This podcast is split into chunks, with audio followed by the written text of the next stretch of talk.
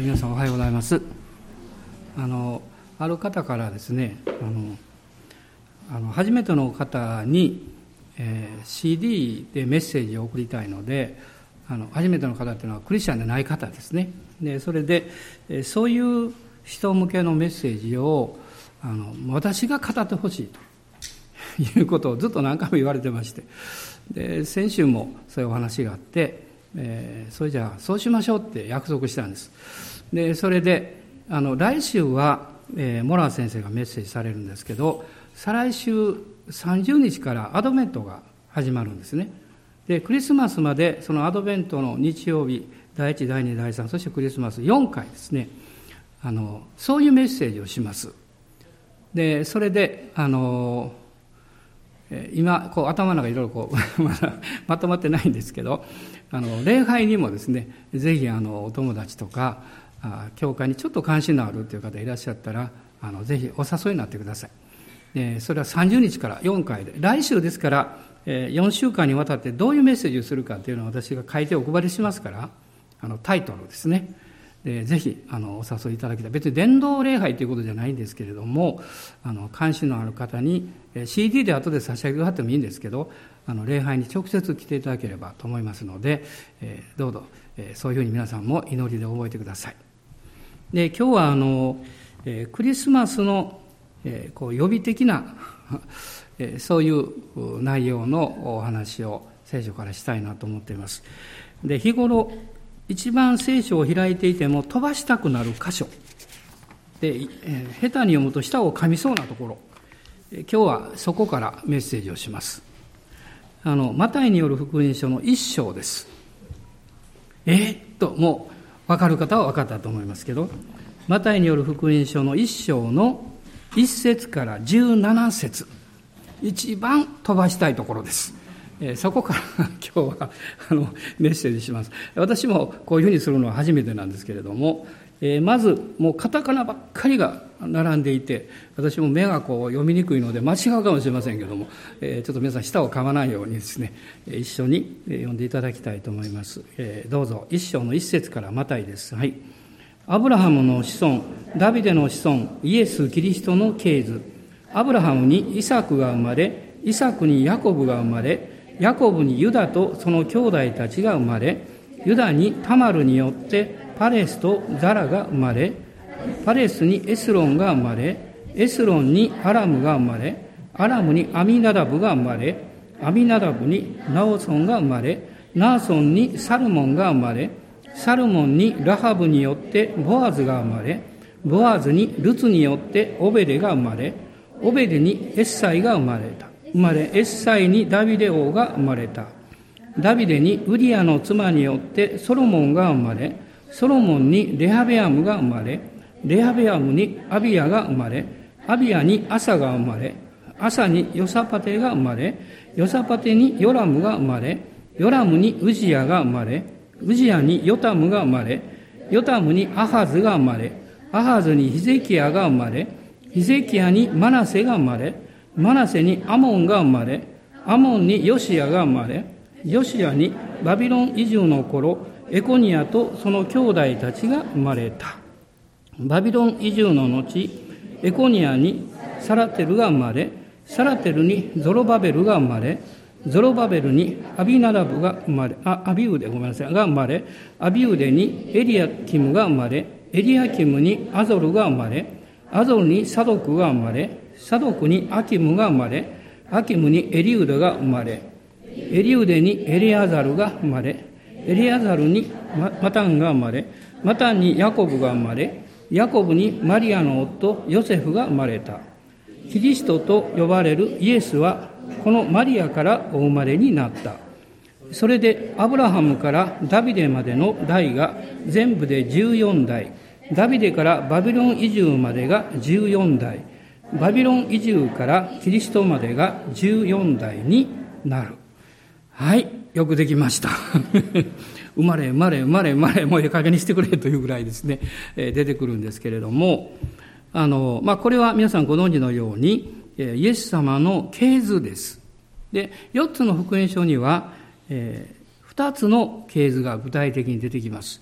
マタイによる福音書とルカによる福音書なんです。そしてこのヨハネによる福音書は系図という形ではないんですけれども神の御子であるイエス様神様からの直接の系図のようなそういう内容が出てきます。でこのマタイとルカには具体的にその系図の名前が挙げられるんですけれどもいくつかの違いがあります。でまず一つはですねマタイはアブラハムから始めています。アブラハムからヨセフまで。で、マタイによる福音書は、ヨセフの側の、ま、系図とも言われています。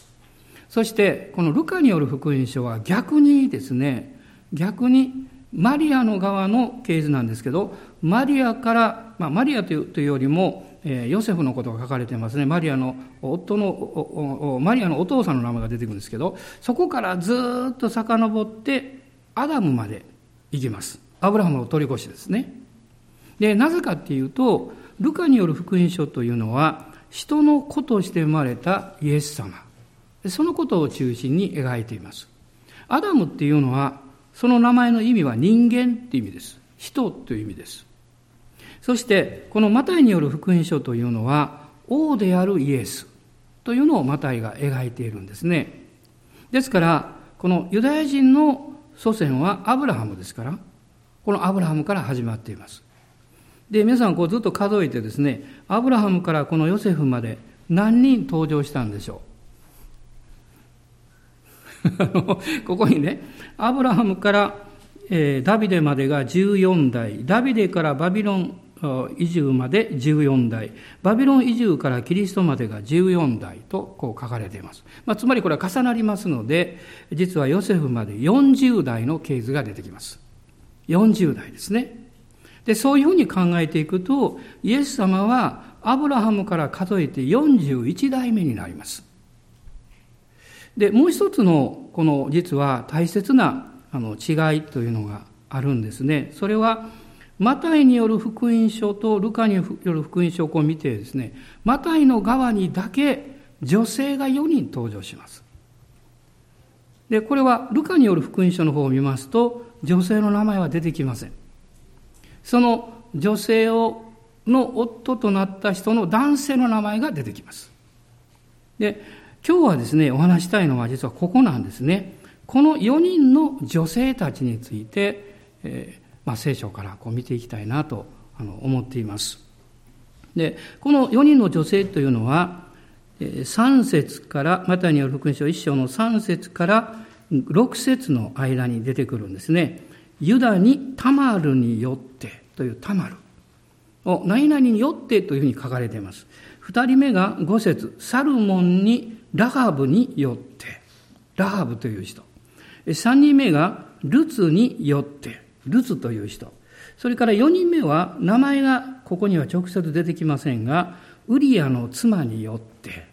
この4人の女性のことなんですね。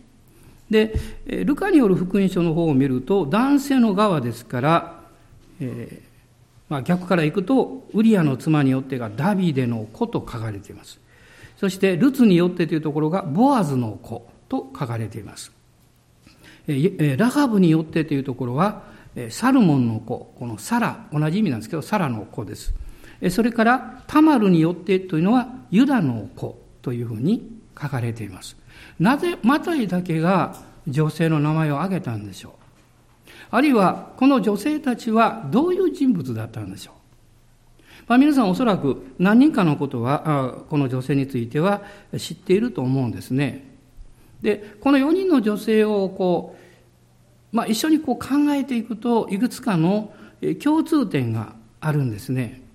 この救い主メシアの系図の中に母として選ばれた女性たちなんですけども、彼らは皆ですね、普通でない人生を送ったんです。波乱万丈、あるいは通常なかなかそういうところは通らないんじゃないだろうか、と思えるような苦しみとか悲しみとか、あるいはとっても辛い経験をこの通っていた人々です。でも、この聖書はですね、その婦人たち、女性たちの名をここにあえて選んで書いています。そこには神様の計り知れない恵み、慈しみということを私たちは見ることができるんです。で、第一コリントの26章から29、あ、ごめんなさい、1章の26節から29節のところを読んでみましょう。第一コリントの1章です。1章の26節から29節のところです。ご一緒にどうぞ。兄弟たち、あなた方の飯のことを考えてごらんなさい。この世の知者は多くはなく、権力者も多くはなく、身分の高いものも多くはありません。しかし神は知恵ある者を恥ずかしめるために、この世の愚かなものを選び、強いものを恥ずかしめるために、この世の弱いものを選ばれたのです。また、この世の取るに足りないものや、見下されているものを神は選ばれました。すなわち、あるものをないもののようにするため、ない、無に等しいものを選ばれたのです。これは神の見前で誰をも誇らせないためです。今日ですね、このメッセージの結論として、もし何か言いたいとすれば、ここですね。神様が私たちを恵みとただ憐れみによって選んでくださった。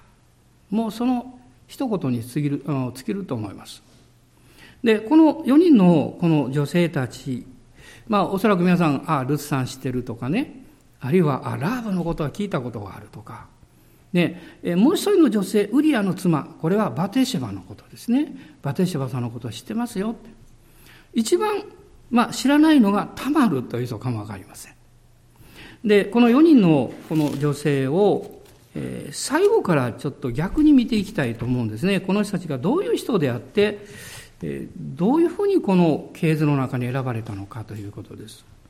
で、まず最初に、えマタイによる福音書の一章の六節ダビデにウリアの妻によってソロモンが生まれた。このウリアの妻と言われているバテシェバはソロモンを生みました。あの偉大な王ですね。ソロモン王の母になった人です。で、ウリアというのは主は光である。主は光。そういうこの意味なんだそうです。で第一サムエル記の11章を見ますとそこにダビデとこのバテシェバのことが登場してくるわけです。でご存知のようにダビデはですね人の奥さんであるバテシェバを奪ったわけです。そしてそのことがバレないためにこのバテシェバの主人であるウリアを戦争の第一線に送ってそして後の兵隊たちが後ろへ下がるように、そして彼が戦死するように仕向けたわけです。このダビデの姦淫と殺人という大きな罪、これは、まあ、ダビデにとって、まあ、最最悪の状況です。しかし、この女性はその後、ダビデの妻となって、そしてこのソロモンを生みます。で、このウリアという人は、実はどういう人かというと、えヘテ人ウリアの妻というふうに出てくるんですけれども、あの、彼はですね、エリアムという人の娘なんですが、このエリアムもウリアもダビデの30人の勇士の一人なんです。ダビデには3人の大勇士がいましたけど、でもまたこの30人のすごい勇士たちがいました。このウリアというのはその一人なんですね。で、彼はもう一人の30人の勇士の娘、このバテシェバと実は結婚をしていたんです。で、ダビデはその奥様を取ったんですね。で、第一サミュルの11章の2節と3節を一緒に読みたいと思います。第一サムエルですが、サムエル記第一の11章です。11章の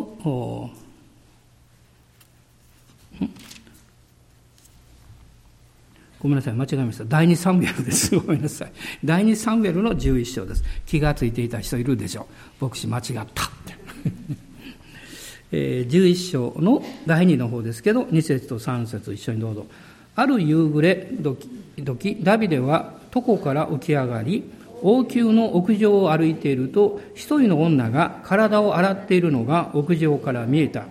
その女は非常に美しかった。ダビデは使徒をやってその女について調べたところ、あれはヘテ人ウリアの妻でエリアムの娘バテシェバではありませんかとの報告を受けた。実はこの時ですね、春の時期で戦争が始まってました。まあダビデはもうかなり強くなっていて、ある意味でこう余裕があった。で、自分は戦場に行きませんでした。まあ、戦場に行かなかったことが悪いということではなくって、彼がいつの間にか最前線で戦っている部下たちと心を一つにできないような傲慢になっていたということです。これが問題です。この部下たちがね、命を懸けて戦っている。この王は王宮にいたとしても彼らのことを考え、そしてその様子を聞き、指示をする。これが本来のリーダーの姿です。しかしもうあまりにもこう強くなって余裕が出てきてですね、そういうところから心が離れていきました。そしてものすごく自分中心になりました。その結果、誘惑が入り込んできたわけです。私たちもそうです。苦しい戦いの時の方がある意味で守られています。しかし余裕が出てくると、あるいは物事がうまくいき続けるといつの間にか自分中心の考え方になってしまいます。そうすると、そこに様々な誘惑というものが入り込んでくるわけです。まあ、ダビデはこういうふうにして人の奥さんを奪い、そのご主人をですね、意図的に戦死するように仕向けていくわけです。ですから、バテシュはその後、ダビデの妻になりますけれども、まあこれは王様の当時の状況ですからノーとは言えない。でそういう状況の中ですけど、彼女は深い心の傷を負わされた女性であった。と言えると思います。そして妊娠するんですが、その最初の子供は亡くなってしまいます。そして、まあ、その次にこのソロモンが、生まれるわけです。まあ、バテシェバはもう心がですね、この張り裂けるような苦難の中で、最初の子供も失い、そして自分の愛する夫も失ってしまった。そして今、自分の願いによってではなくて、その環境、状況的にですね、この、まあ、ダビデ王が素晴らしいとはいえ、自分が好んだわけじゃないと思います。その王の妻として歩んでいくわけです。この歴史にこの翻弄されていくような、そういう立場の中にあった女性、彼女がこのバテシェバ、ウリアの妻なんです。私はこのことを考えたときに、昨晩一つの御言葉が心に浮かんできました。それはヤコブがもう20年の苦難を通して、まあ自分の失敗もあるんですけど、彼がこのベテルに帰る途中に告白した信仰の言葉です。漱石の35章の3節にあるんですけど、この中ほどにこういうふうに書かれています。私の苦難の日に私に答え、私の歩いた道にいつも私と共におられた神。あなたの人生もあなたが願ったように、えー、ならなかったでしょう。あなたの歩みもあなたが考え計画しているようには思うようには進まない。あるいは時には全く反対のような状況とか、えー、困難の中に置かれてしまうことがあるかもわかりません。でも一つ言えるんです。たとえそれがあなたの願っている通りであってもそうでなかったとしても、あなたはその置かれた状況の真っ只中で神様を信頼することができます。イエス様を仰ぎ見て、主よ私はあなたを信じますと告白することができます。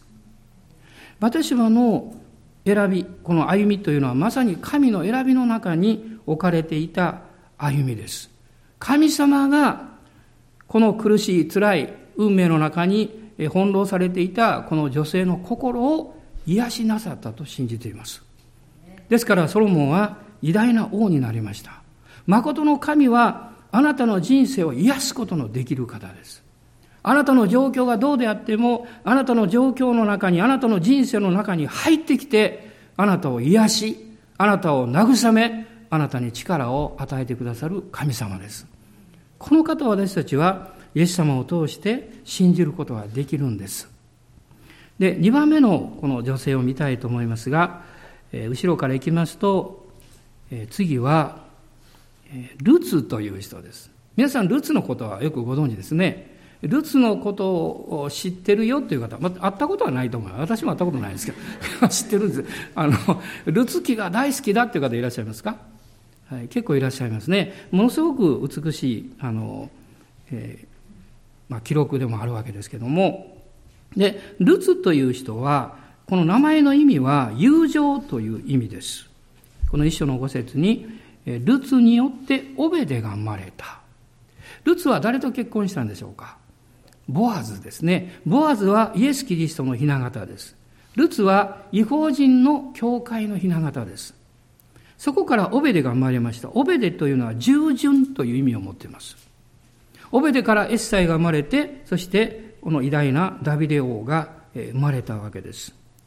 まあ、ルツの、このルツ記だけ読んでみますとですね、あルツという人はモアブ人で、えー、ナオミと、ナオミの息子の奥奥さんになったんだけど、主人も亡くなってしまって、そして他のもう一人の弟も亡くなったので、ナオミと二人でですね、ご主人も亡くなって、エル、えの、ベツレムに帰っていく。そこで献身的な、本当に女性だなっていうことを私は見るんですね。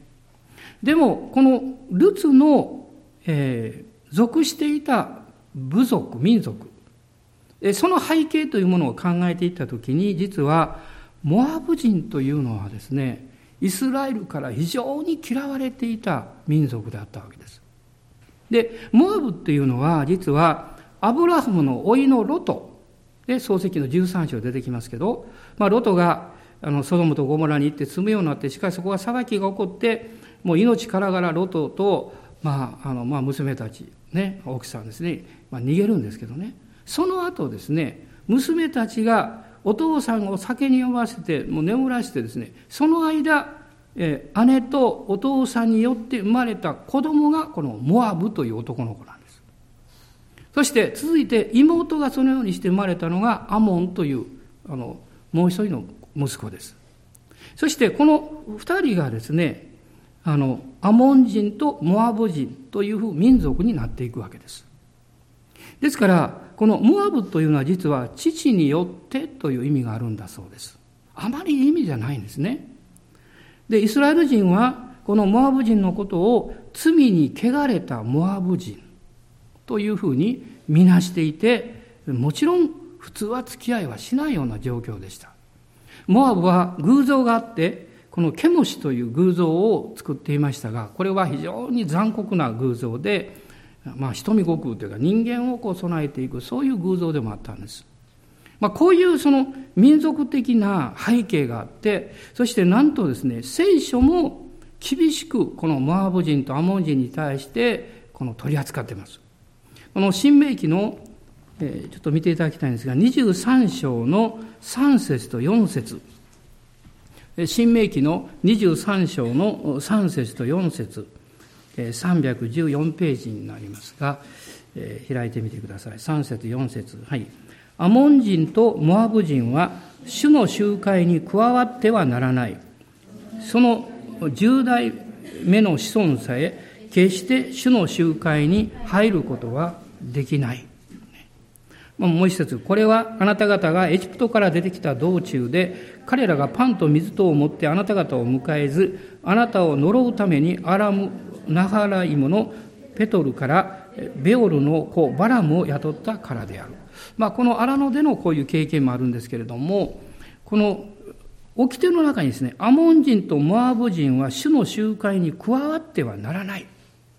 その10代目の子孫さえとこう書いてます。で、ネヘミヤ記の13章の、えー、一節にも同じ言葉が出てくるんですね。ネヘミヤ記の13章の一節です。13章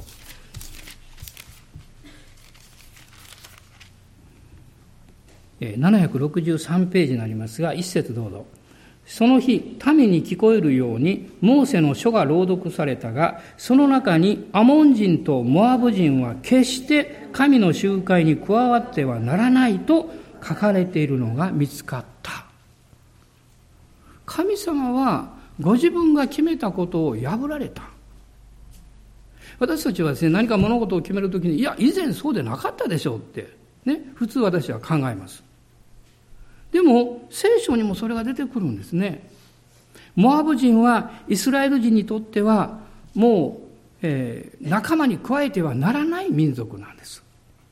その民族の女性がイスラエルの民に加えられただけではなくて、救い主であるというもうこの高貴な系図の中に入ってきたんです。普通私たちは人間としてそういうことを許せるでしょうか多くの場合難しいですね。ね、普通いろんな立場に立つ人もそうですね、まあ、政治家もそうですけどいろんな問題がこう浮き彫りに出てきますけどいろんなこう背景を調べるわけですよ。ね、またあの例えば信用が第一であるというようなそういう仕事だとそうですね。家族がどうかとかその系図がどうかとかその家族の中に犯罪者がいないかとかですね。いろんなこと調べるでしょ。うもうこのルツの家系、まあ、あの家系というかその背景はすぐ分かったんですよ。モアブ人ですから何も言わなくても。もうイスラエル人は付き合いをしない、ね、そういう民族からルツが神様によってまさに選ばれてこのボアズと結婚をする。しかもそこからオベデが生まれ、エッサイが生まれ、ダビデが生まれ、メシアの家系の中に加えられるんです。神はご自分が作った掟を破られたんでしょうかルツはこういうふうに言えますね。社会的偏見の中を生きた女性です。彼女が別に選んだわけじゃないですよ。モアブ人に生まれようとか思ってね。私みんなそうです。でも彼女が生まれたらモアブ人だったんです。そして偏見を受けていたんです。自分の先祖たちを考えていくと、まあ、まり先祖のこと話したくないですというふうな状況があったんです。ですからそういうこの偏見とまあなんというかこう冷たく見られるそういう状況の中に生きた女性なんです。しかし神は彼女を選ばれたんです。彼女を愛されたんです。この民族も実は神様の愛からは外れてはいなかったんです。神が掟を破られたんでしょうか？そうじゃないんです。神が立法を完成なさったんです。立法は私たちに、ね、間違いを示していきます。しかし立法の完成は愛なんです。このローマ人の手紙の13章を開いてください。ローマ人の手紙の13章です。13章の8節から10節まで一緒に読みましょう。はい。誰に対しても何の借りもあってはいけません。ただし、互いに愛し合うことについては別です。他人をえ、ごめんなさい。他の人を愛する者は立法を完全に守っているのです。勧誘するな、殺すな、盗むな、貪るなという戒め。また他にどんな戒めがあっても、それらはあなたの隣人をあなた自身のように愛せよという言葉の中に要約されているからです。愛は隣人に対して害を与えません。それゆえ愛は立法を全うします。アーメン。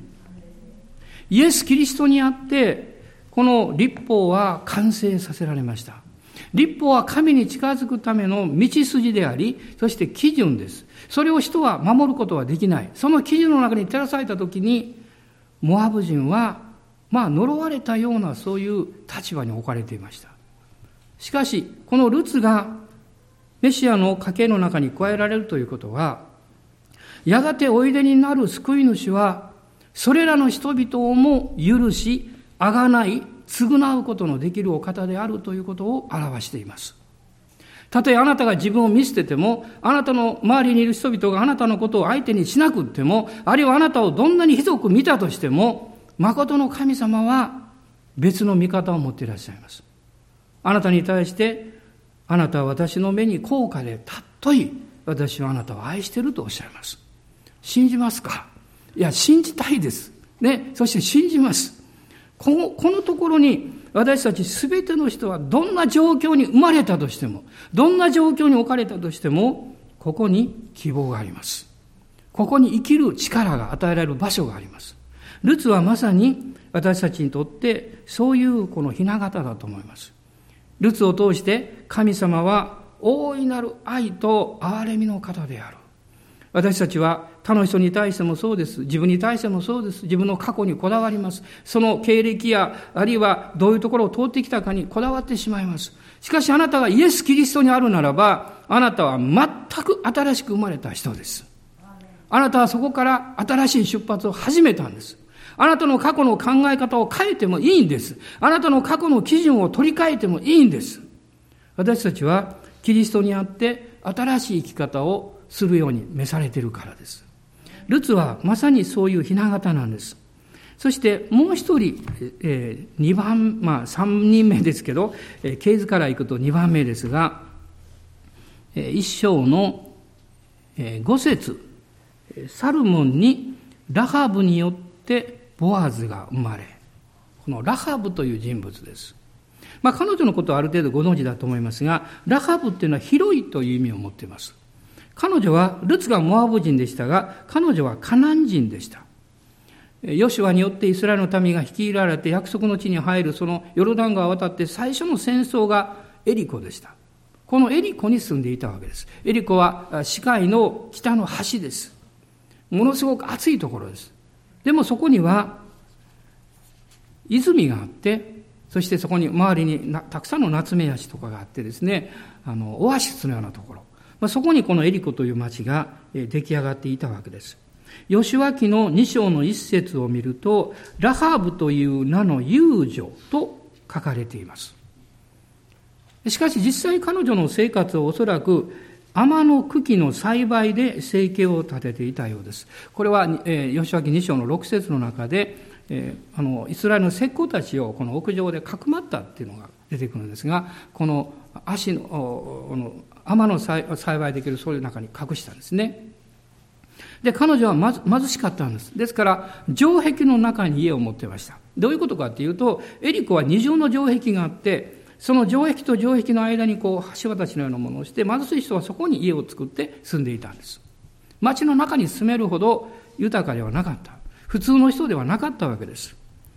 しかし彼女には信仰がありました。イスラエルのことを聞き、イスラエルの神様を信じる、そういう信仰を持っていました。そして彼女自身の中にも深い求めがありました。人生とは何なのか私は何のために生まれてきたのか私の生きる目標は何なのか彼女はその面において非常に強い渇きを持っていました。貧しい境遇であったにもかかわらず、彼女は生きる意味と目的をこの真剣に求めた女性です。ですから神様は彼女のことを覚えておられました。新約聖書を見ると、ヘブル人への手紙の中には、信仰の人、信仰によってラハブはというふうに描かれています。また、このヤコブの手紙を見ると、義と認められたと書かれています。皆さん、このヤコブの手紙を書いたヤコブってどんな人だと思いますか？彼は、ヨセフとマリアに生まれ、よって生まれたイエス様の弟になります。ね、もちろんイエス様は精霊によって身ごもったんですけど、その弟のですね、中の一人です。4人弟がいました。ヨセフとシモンとヤコブとユダです。そしてそのヤコブとユダがこの新約聖書になっている2つの書簡を書きました。ユダの手紙とヤコブの手紙です。で、このヤコブという人は、十二使徒のヤコブではありません。十二使徒のヤコブはステパノについて殉教しますけど、その後、エルサレムの教会の指導者になった人です。彼も殉教しました。そして今度は彼の弟のシメオンがエルサレムの教会の指導者になりました。まあ、ここに来ると聖書にはもう出てこないんですけど、歴史の記録しかないんですが、この実はヤコブはですね、義人ヤコブと言われていたんです。非常に立法にもある意味で厳格だったんです。非常に正義を愛した人なんです。彼女は、彼は祈りの人で、この膝がラクダのようになっていたと言われています。ひざまずいてずっと祈ってたからです。この義人ヤコブと言われていた人が、この遊女ラハブを挙げているんです。それは彼女が信仰によって生きたこの人物であったからなんですね。神様はこのラハブをあえて選びなさいました。そして救い主の家系の中に置かれました。彼女の息子の息子の その息子がダビデ王ですから。すごい、まあ、この母親になったわけです。神はその人の生い立ちや、あるいはその人の置かれている状況の中でその人の値打ちを決められません。4世紀に、教会史を書きました有名な、エウセビオスという人がいるんですけど、彼もその記録の中にですね、実はこの義人ヤコブといってヤコブのことを言ってるぐらい、このヤコブが、この友情ラハブは信仰の器であったと呼んでるんです。私たちはあまりにも自分の現実の状況で嘆きすぎです。何ができないとか、何が足らないとか、他のようにの人には、のようにはなっていないとか。あなたがそういう周りをもう見ている間は、あなたは成長しません。あなたの真の神様のあなたの上における計画を神は成就することはできません。それはあなたが自分ばっかり見てるからです。もしあなたが前進したいならば、目標を見なきゃいけません。ね、あなたが高いところに登りたいならば上を見なきゃいけません。神様はあなたの人生にあなたの人生のためだけに計画しておられる内容を持っています。プログラムを持っています。それを実現したいんです。そのためにあなたは周りを比較して自分がダメだといつまでも嘆いていてはいけないんです。ラハブ、この友情ラハブと言われたこのラハブのように信仰を持つんです。神は私の人生を変えることができる。神は私の人生を通して素晴らしいことを行うことができるんだということを告白するんです。で大人の方におっしゃってください。あなたの人生すごい見たいよって。見たいよってのは人の人生ですからね。すごいですよってね。その通りになるんですよ。まあ最後に、えー、最初に出てくる女性、タマルのことを見たいと思います。タマルというのは、夏目足という意味を持っています。かわいい名前ですね。で、彼女は、クリスチャンでもあまり知られていないんですけれども、ここにはユダにタマルによって、えー、パレスとザラが生まれ、このパレスというのはペレツのことです。で、彼女はどういうふうな、あある意味でこの救い主の系図の中の役割を果たしたんでしょうか。実は、このまずユダのことを説明しなきゃいけません。ユダというのは、ヤコブの4番目の息子です。ね。あの、4番目ですね。ルベン、えー、えー、えー、なんだっけ。えー、シメオン、レビ、そしてユダですね。で、ユダっていうのは、イエス様の、こう、えー、直接の部族になります。だからイエス様は、ユダの獅子と呼ばれています。この幕屋があって、十二部族が三部族ずつこう分かれてね東西南北にあのいつも同じ場所にこう住んだんですけど動きながらもね。その東の入り口の三部族の三つの部族の中心がユダ族です。で救い主がそこからおいでになるそういう部族として選ばれた。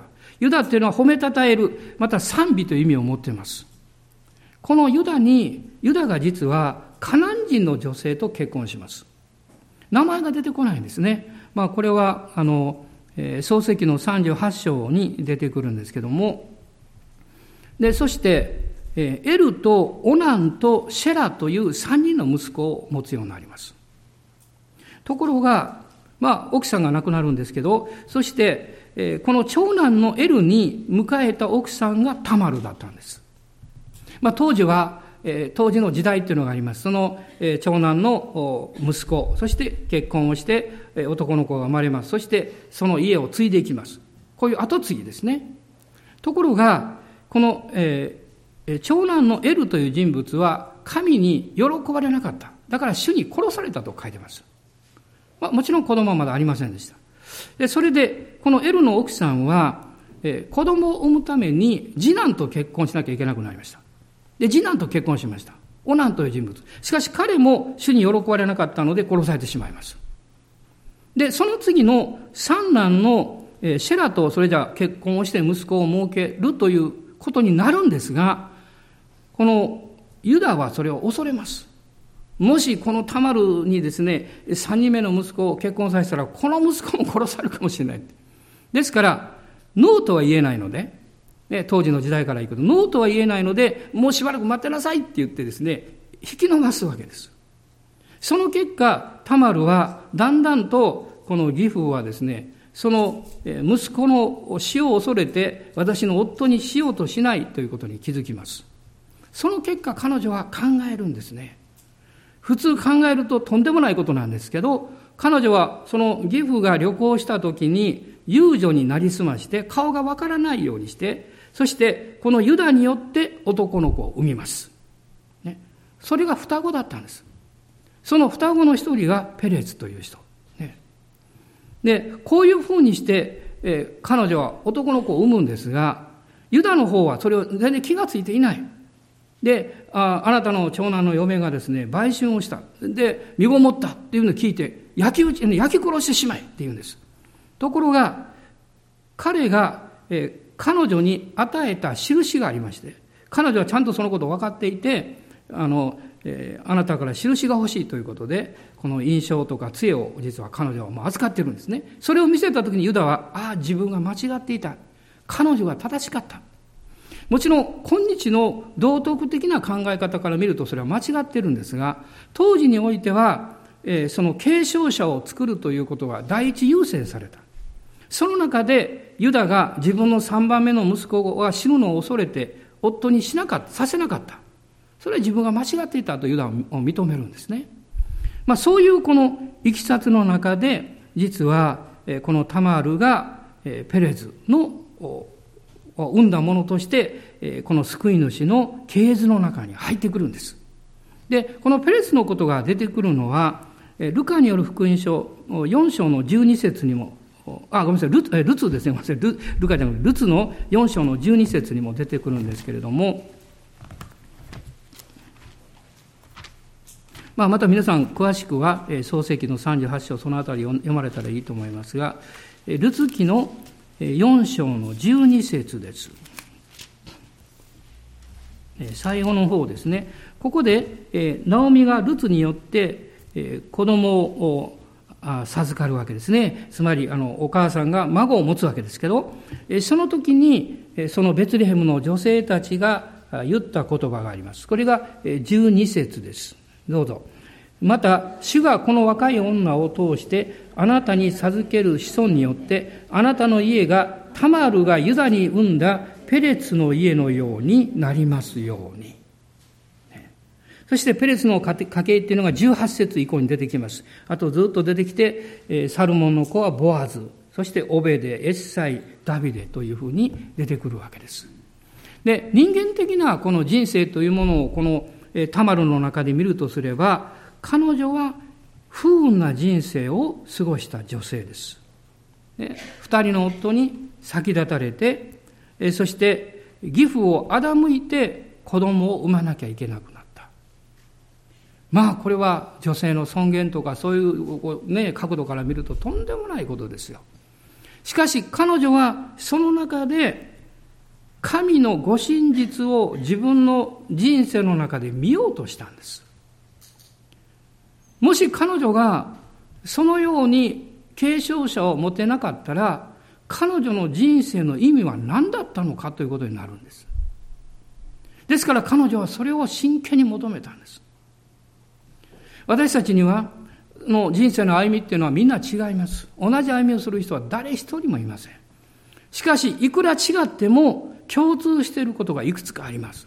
一つのことは、すべての人の人生には意味があるということです。もう一つは、すべての人の人生は神の目の前において、誰かのために、何かのために役に立つ人生を与えられているということです。タマルは、そのことを確認したかったんでしょう。聖書にこう書いています。たとえ私たちが不真実であっても、彼は常に真実である。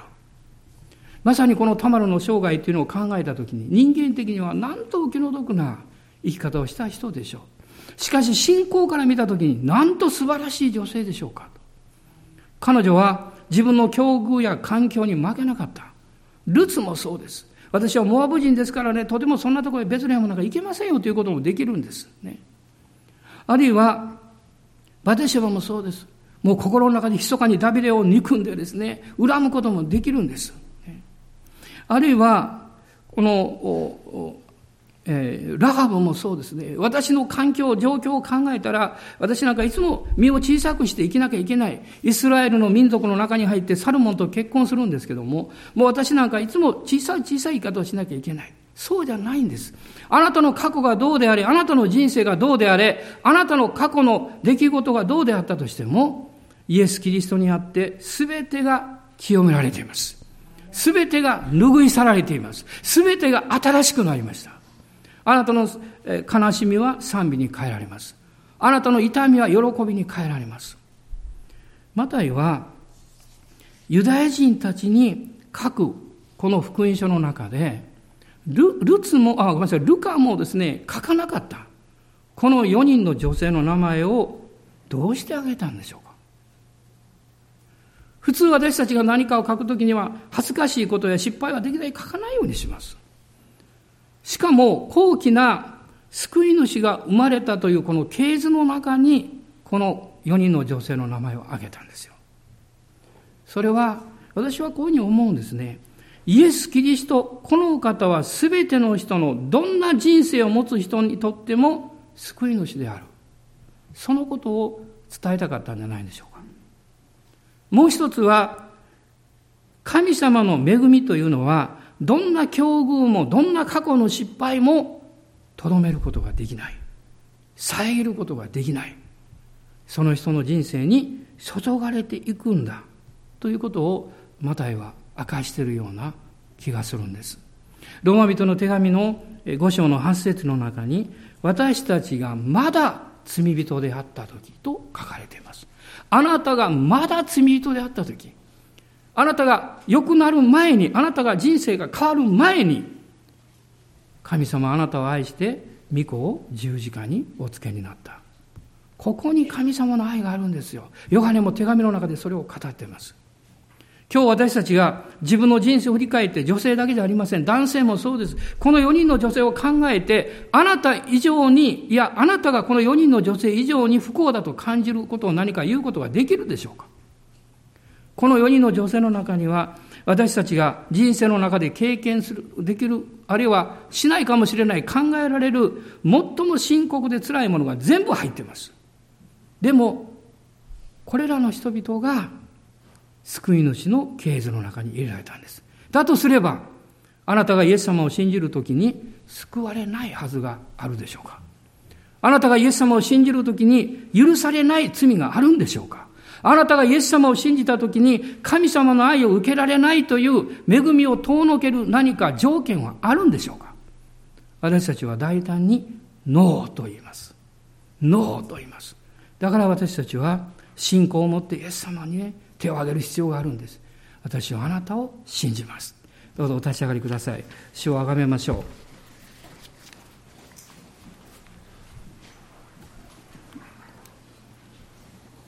アーメン感謝します今日あなたの中にもし少しでも自分を卑下する思いとか自分を見下してしまう周りがそう思ってなくても自分でそう感じてしまうそういうものがあったとすればあるいは私は他の人にこういうふうに周りの環境、家庭の環境が十分揃っていないから、そんな言い訳をいつまでしてるんでしょうか。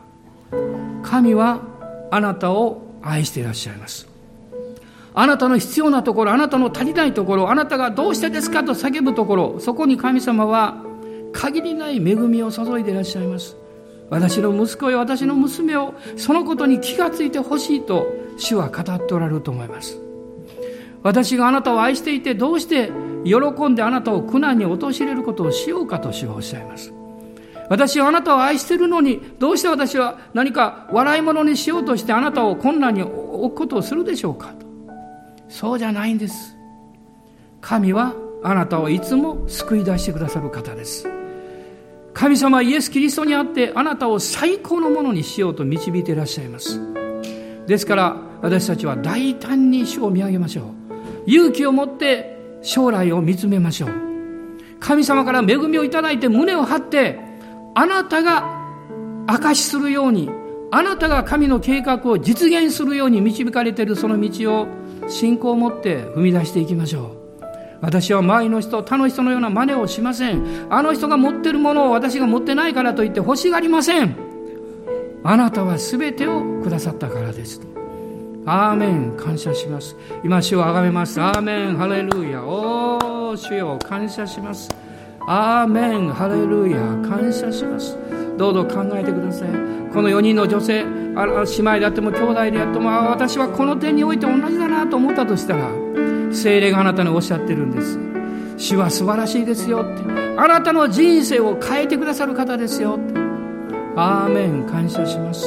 アーメンハレルヤ。おーイエス様感謝します。主の皆をあがめます。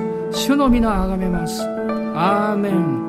今日私たちは自分のイメージが癒されていきます。回復させられていきます。自分の人生がキリストによって新しいものに取り替えられたということを信じます。アーメン。ハレルヤ。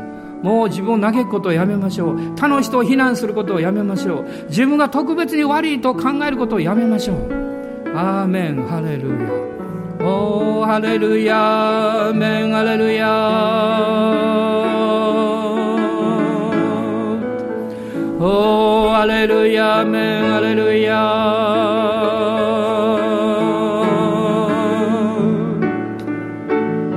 アメン、アメン、アメン、アレルヤお。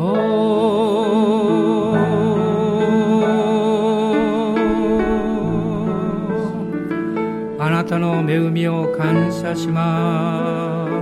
あなたの愛を感謝します。ハレルヤ主よ。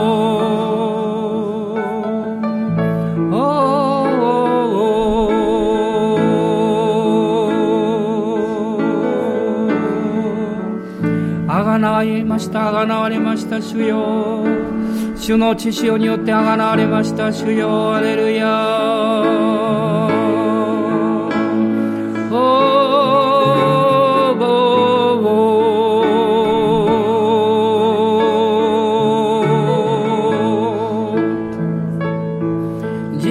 一人で歩く旅です。一緒にたくさんの人がいたとしてもやっぱり一人です。しかし私たちは一人なんだけど一人でないということができます。インマルエルでいらっしゃるイエス様がどんな時も一緒にいてくださるからです。この方が支えていらっしゃる。この方が助けてくださる。うまくいかなくったっていいんです。失敗をしても構わないんです。ああクリスチャンなのにこんなことになってしまったって。いいんです。私たちはみんな弱いものです。しかし主が力をくださり知恵をくださりまたそこから立ち上がらせてくださいます。アーメン。感謝します。私たちにはあの宝刀息子のように帰るところがいつもあるんです。なんと幸いでしょうか。アーメン。感謝します。あなたを受け入れてくれない。世の中がそうであってもあなたを待っておられる方がいるんです。両手を広げてあなたを待っておられる方がいるんです。私たちはその方のところに帰ります。今日も帰ります。そしてそこからまた新しい習慣を踏み出します。アーメン。感謝します。アーメン。アーメン。叫べ全地よ歌え。主の力と栄光山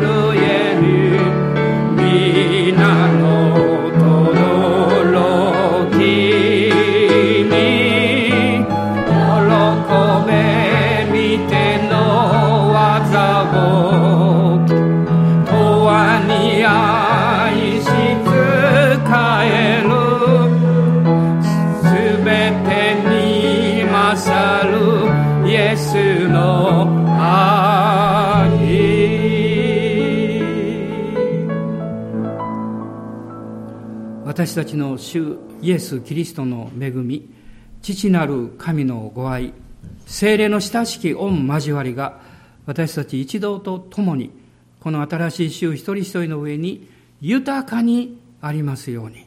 アーメン